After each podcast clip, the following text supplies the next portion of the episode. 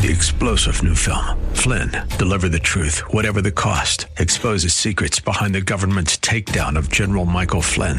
Flynn knew what the intel world had been up to. He ordered the first audit of the use of contractors. This set off alarm bells. He told the truth. He was the most dangerous person for Donald Trump to hire. They had to get rid of Flynn. Flynn, deliver the truth, whatever the cost. Available now. Watch it today. Go to salemnow.com. Salemnow.com. Are you looking for truth from God's Word that you can understand and apply to your life? You'll find it today on Make It Clear with Dr. Stan Ponz, Bible teacher and president of Florida Bible College in beautiful Orlando. Listen now as Stan makes it clear.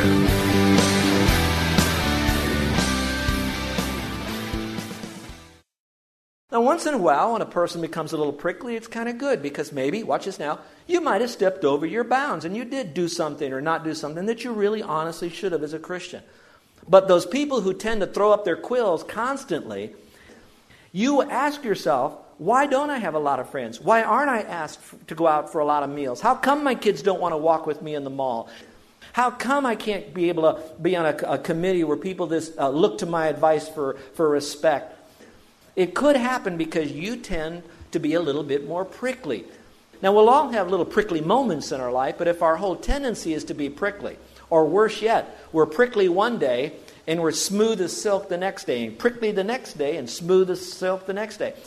We don't know what kind of a signal that's being sent out from you, so people then say, you know, I don't know what we're going to get. Fee, fi, fo, fum. Are we going to get a monster today? Are we going to get a genuine person filled with the fullness of the Spirit of God that has love, joy, peace, all these things that eliminates the prickliness from us.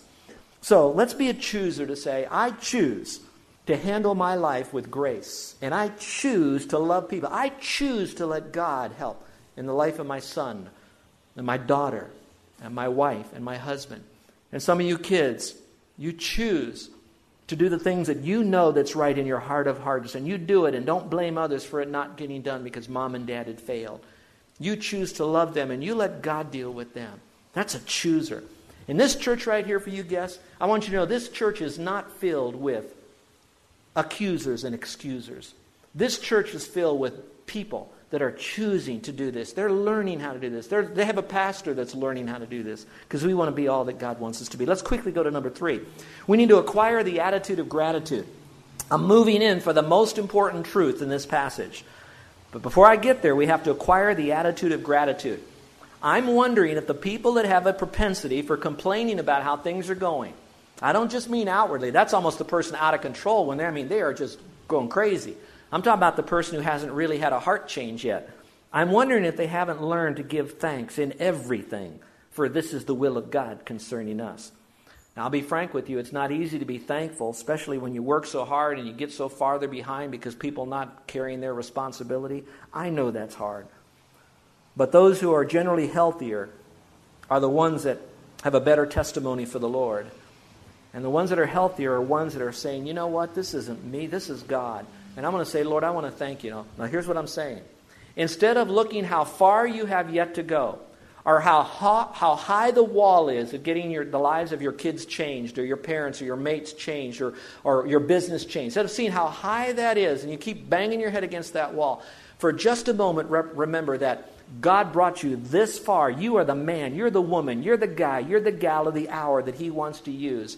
And so lower those quills of prickliness and say, All right, Lord, I want to center down on you. What are you teaching me here? Is it more faith, more perseverance, more patience, more love? What can I do to be a part of this solution? Maybe it's so tough to break through is because they're reacting to me. And if I soften, they'll soften, and we can go to the, to the finish line for a touchdown. I, I don't know. But it has to be the attitude of gratitude. We cannot grumble through this thing. We have to rest upon the Lord. All right, here's number four, and I want you to put a star by this one because if you didn't hear all the list of the whiners and all the different ways to solve your problem, if you wanted one huge biblical principle, and this is the only one you could learn today, this is it. This is the one I want to give to you that you could take with you. All the other stuff will come together if you got this one. Number four, attempt to see God's hand in those circumstances. This is the difference between the immature Christians and the mature Christians. And this is not an indictment, this is to give you a carrot for you to go on to maturity. So let me give you this right now. Here's what it says, and I'm going to read it to you, but follow along this verse. It is critical, but try to read it in light of the trouble that you have right now in your life that you tend to be griping about. It says this For our light affliction is but for a moment. Now, let me stop for a moment. I don't know how heavy of an affliction you have. I don't know how, and I say this in love and not a criticalness, how weak you might be because you've been carrying the burden for so long. I don't know that. But for right now, you, I, I, would, I would like you to at least momentarily see that affliction as being light when you compare it to all of eternity. No matter how bad this world is, you're going to heaven. So that still is lighter than those people that'll die and go to hell. So it's a light affliction. And notice what else it says, but for a moment. Now, for us, we look at life, it's so long, and you teenagers, for a moment, it is easy. You think your whole life is ahead of you. So, for every little problem that you have where your parents might ground you from TV or the email or, or going to functions, for that night, it feels like it's eternity in the light of how dramatic your world is. I still want you to know it's a light thing and it's only for a moment compared to the bigger things that are going on in your life. And so just accept it for a moment from God. If you can't accept it from them, accept it from God. Then it says this is working for us. Underline the phrase for us. It's not against you. It's not to put you down. It's not to squash you. It's not to uh, marginalize you or minimize you. It's for us a far more exceeding and eternal weight of glory. Now, I can't even give you uh, enough time to give you the explanations of all of this and all the wonderful adjectives and superlatives of these words exceeding, eternal, weight of glory. Then go on, it says, while we do not look at the things which are seen. That's critical. So instead of looking at what you see at work, what you see at home, the things that you can visualize or things you can personally control, why we don't look at those things, but at the things which are not seen. In other words, whatever physically is happening, there's something spiritually bigger than that behind it. And that happens to be God. And He's working through this. It says, For the things which are seen are just temporary, but the things which are not seen are eternal. Now, would you write next to that verse there in all capital letters one word for me? Would you write the word faith, F A I T H, faith? It's going to take faith. Now, the good news is it's not how much faith, it's going to have the little bit of faith that you have, but it has to be in the Lord. And I'm going to tell you, if some of you think that we're not, that, that, that Carol and I are, are not, you know, how can I say, um, beyond all this, let me, let me tell you, just, just this morning alone, um, we, we got here to the office, and uh, I'm, I'm rushing in because I took 14 pictures of all of the people who worked yesterday. I didn't have my camera on Friday night, and I really regret it because the people that worked on Friday night did a great job with the, with the Hot Wheels thing. And so I wanted to get some. I'm in the office, and I'm typing away, and Carol says, Hey, I can't tell you the name of the person, but a very significant family member of Carol's called in the masculine context. And they were talking, and he, he wanted to speak to me. I said, okay. And so you put down everything when this particular person wants to speak to you because there's importance in your life. And so he said, Hey, I want you to know, Stan, that houses aren't selling there in Blue Ridge. In fact, all up in our area, there's so many houses on the market. There's over 60 houses last week went on the market. Nobody's buying houses. Why don't you just leave and move back home? You got a beautiful house up on top of a mountain. It's got everything here for you. Why don't you just leave and come back home where, where everybody loves you, everybody wants you? You got a great thing going on over here. And so to this person, I, I said, um, you know, what would I do for employment there? Ah, you'll find something. And all I could figure out is I'd probably be pumping gas at some, you know, place because I don't know. And right then, right then, I was, um, I was getting a little testy in my spirit. And then I shot back this answer. And this is what really carried, carried me. I said, You know, I love our church, our people, so much. I know we've had challenges since we've been here, and I know our house isn't sold. I said, But I love these people with all my heart. I love Hawaii and these people on the island. And I love you, and I'm sending Carol home in two weeks for three weeks to be with you guys. I'm, I'm trying to connect to you to stay connected to family, but I can't leave these people. They need us. Well, just want you to know, want you to come back home if you can get back home. I said, okay. And we ended real well. We, we always do. And so I spun around. I'm now finishing up getting this ready for Pastor Dennis. And Pastor Charlie comes in. Hey, Pastor, got some good news, bad news. Let me start out with the good news. I said, Sure, tell me good news. She says, I'm here and we've got a great day. I love that. I love that about staff people. All of them are like that. Hey, got a great day. And I said, Here's the bad news. Something happened on the second floor where all your, fir- all your belongings are that the dehumidifier did not empty into the bucket, and you've got your stuff floating in water on the second floor. And he said, But don't worry, we can get up there and get it after the service. I said, Well, it'll probably be after 3 o'clock because we got a meeting, you know, two, till 2 o'clock today. And he says, Well, let me get on and get on start. We got in there and we're moving the dry boxes into the hallway to get to the wet boxes to set them apart, to wipe up the stuff on the floor. Then we took the wet boxes down to the first floor here and tore them apart to separate. And Carol hadn't known any of this yet. Now, I'm going to tell you, my flesh was saying, Now's the time to gripe. Now I can whine. I finally arrived at the level that I have earned the right to whine. I want you to know that. That hit me right then. But you know what I did? And I, I don't know who was in my office. I forget who it was. Somebody. Because Charlie then had to leave after he helped me to go pick up a friend of mine, Richard, who's here today. Bless him. And um, I said, You know what? That's just Satan trying to get to me on Satan. You know, that only confirmed more that this is where God wants us to be. But I have to tell you that God allowed those two things to happen today. They could have happened last night, could have happened tomorrow. Because God wanted to test where is Stan and Carol on their calling to these people? Will they complain? Now, God knows. But I want you to know that we all have that on the. You are one phone call away. You are one note from a teacher away. You are one conversation in the lanai away from someone that could bring about some complaining in your life today. I know it. We all are there. But I'm going to tell you that it is a winnable war that we can have. Now, men that are here for a second, the very first place, the purity of the stream of a non whining home starts from your heart, through your lips, to your mate, to your children.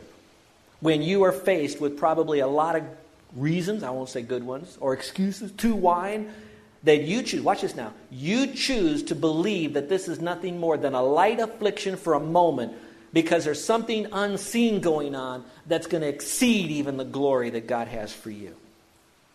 And it's going to take you to step up to the plate to man up.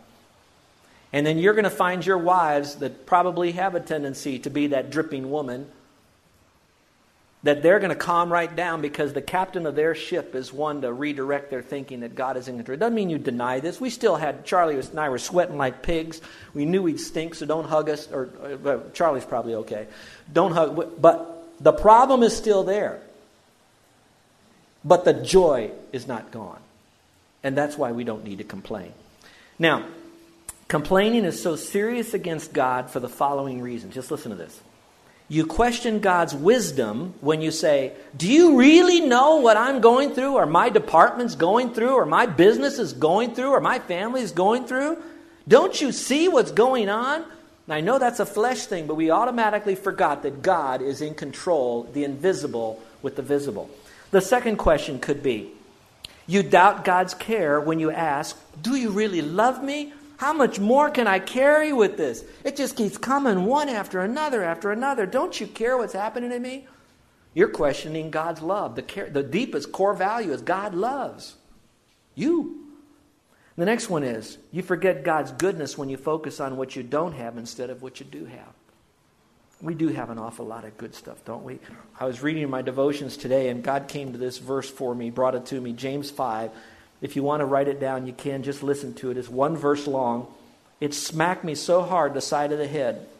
It says, Do not groan or grumble. Do not groan against one another, brethren. Watch this. Lest you be condemned. Behold, the judge is standing at the door. When we begin to grumble against our parents, our mates, our kids, our boss, our employees, our staff, fellow people in the family, our church, when we begin to do that, we are condemning ourselves, and the judge stands at the door of our life. And so we have to stop that. Why is he judging? Watch this now.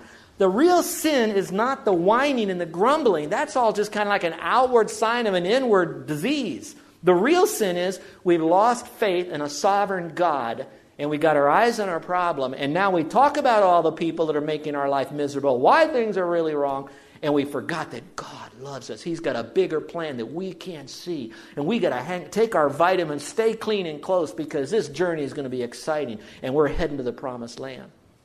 And that's why he says, Stop it. The judge is at the door. You're knocking my sovereignty every time you allow that to happen in your family or with other people. Because God's sovereignty is the biggest thing that's being addressed. Let's go to number five. I got to bring this to a close. This one's pretty simple. Agree to speak positively. How do I win over whining? Agree in your heart. Get an accountability partner, preferably your mate, preferably your family talk. Agree to speak positive. Whining and complaining and griping is a habit, it's a bad one. So, what do you do with a bad habit? You overcome a bad habit that you know is sin by appropriating a good habit that has the power of the Holy Spirit and God behind it to infuse you with that new principle of God's Word, and that new habit will overcome the bad habit, and you'll have what God wants you to have. So here it is. Ephesians 4:29 Let no corrupt and you change that let no whining griping complaining proceed out of your mouth but what is good for edification that it may impart grace is, it, is a person hearing this being built up is grace being given to them or, or is the uh, uh, uh joy being sucked out of them and so we want to make sure that we're edifying them. It's necessary for edification so that they will grow. So write it in your notes if you'd like. New phrase. I think some of you have. Anyway, here it is. Replace complaining with complimenting. Replace complaining with complimenting. Now, what are the benefits of not whining? I'm going to believe that the Spirit of God is speaking to all of us that are whiners in here, that have a tendency to whining. I want to tell you that God wants to bless you when you see Him sovereignly in control of your life and you have no need to whine. I'm going to tell you what the blessings are. He says, I'm going to give you the benefits right now. For those of you that'll step up, you young people, you older, you people that have had this problem for a long time, He says, I'm going to tell you what the benefits are. Our reason to do what's right ought not to be because of something we get in the future. It ought to be because of something we already got that we forgot. What did we get that we forget?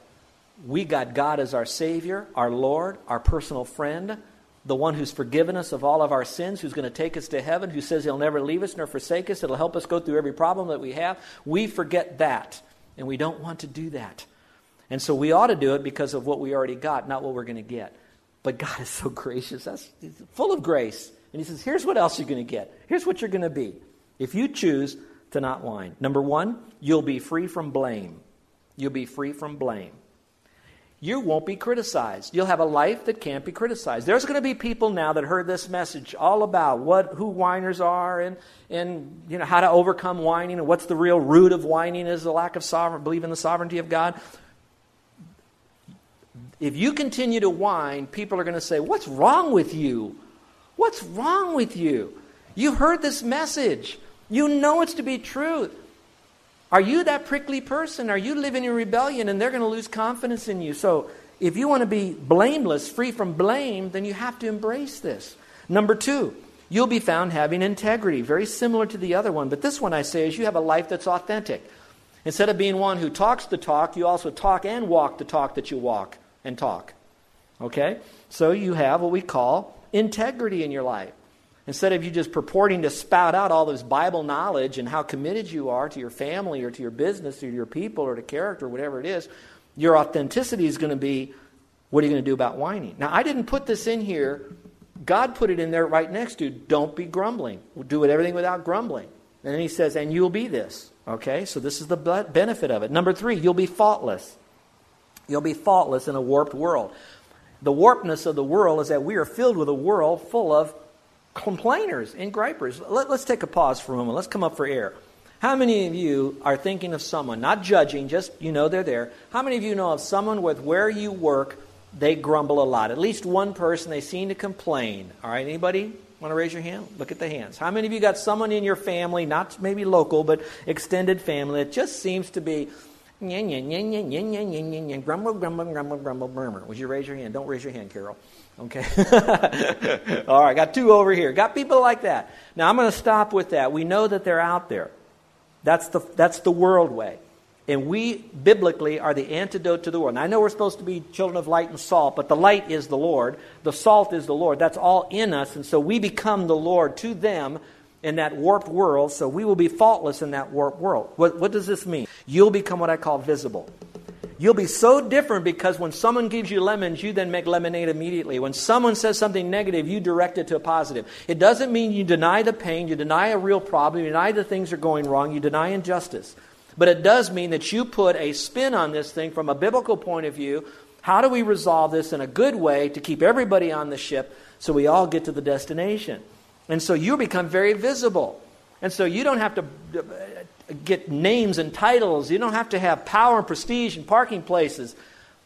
What you get is a visibility about you that makes you so much different. Of course, that makes you a better target at times because people, when you stop whining and complaining, they're going to say, "Oh, you, you, you, you're faking it." Or you're just one of them people, or you're whatever. You're going to hear some of that too, but you're in a good crowd then. Number two, you'll be offering eternal life. Remember, the byproduct of this is that it says you'll be holding fast or holding forth the word of life, which basically means this you're going to keep the main thing the main thing. No matter how bad this world is, hell is worse. No matter what you're going through, they're going to go through something worse than you are for all eternity. And so you now can offer them eternal life. For perhaps maybe it's just, I know this is tough for you right now, but let me see what I can do to get through this. But let's all remember that we can have eternal life. And with that, we get a problem solver in our life. Boy, that's another whole sermon right there. So you can even use that as a witness, maybe even in your own family, to put everybody back into perspective. And then number three, you can bring joy to those who mentor you.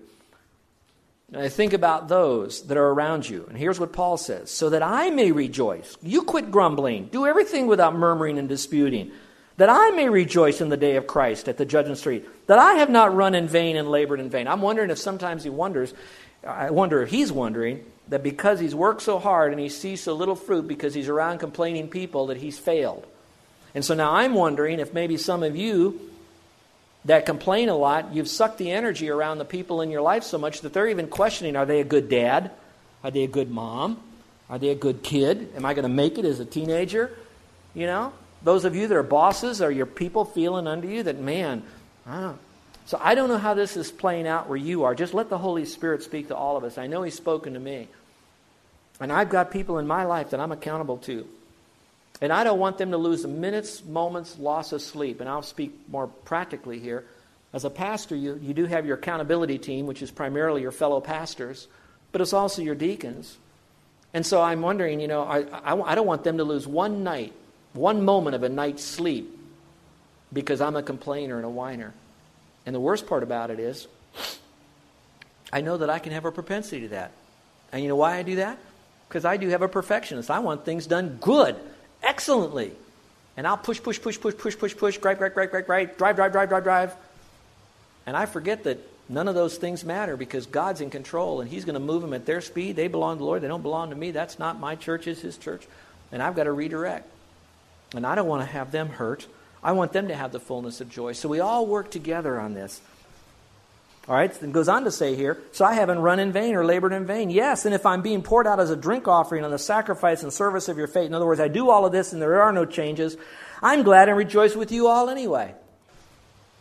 For the same reason, you are also glad and rejoice with me. In other words, when I don't grumble, you're happy with me. I don't want to be a burden on you. You don't want to be a burden on me. We're going to work this thing out together. All right. Now, he starts this passage off with what we call as a negative command do all things without complaining and grumbling.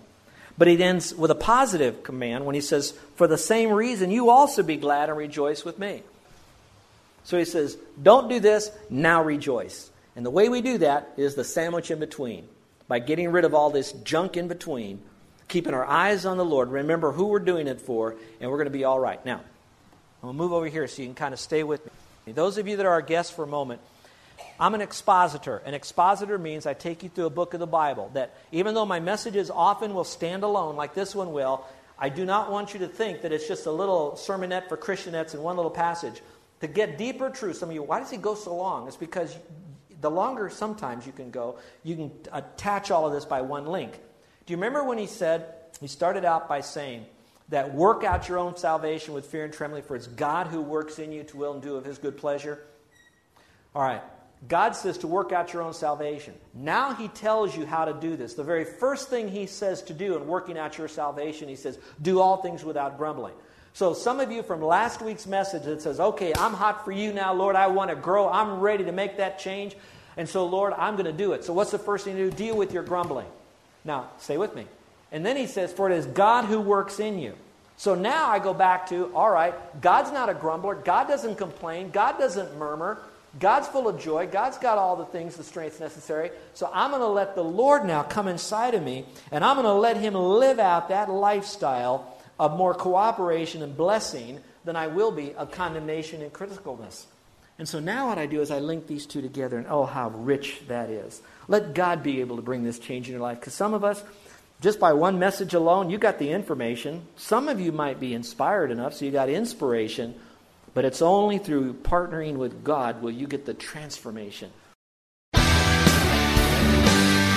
You're listening to Make It Clear with the teaching of Dr. Stan Ponz, founder of Make It Clear Ministries and president of Florida Bible College in beautiful Orlando, Florida. Make It Clear is dedicated to taking the Word of God with clarity into every person's world. It is the support of listeners like you who make the ministry of Make It Clear possible. You can provide your tax deductible gift to Make It Clear online by going to makeitclear.org or you can mail your gift to Make It Clear. P.O. Box 607901, Orlando, Florida 32860. Thank you for helping us make it clear. If you would like to have Dr. Ponz speak at your church or event, please send us an email at tellmemore at makeitclear.org. Thank you, and remember to make it clear.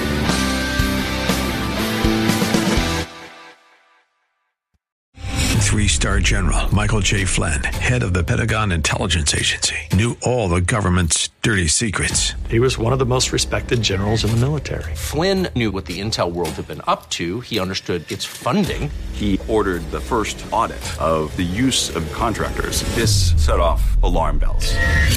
The explosive new documentary, Flynn, Deliver the Truth, Whatever the Cost, and covers the facts behind this scandal. Flynn told the truth. He was the most dangerous person for Donald Trump to hire. I find out the worst enemy that I'm going to face in my life is right here in America. They took my assessment and they wanted me to change it. And I was like, I'm not changing it. They had to get rid of Flynn.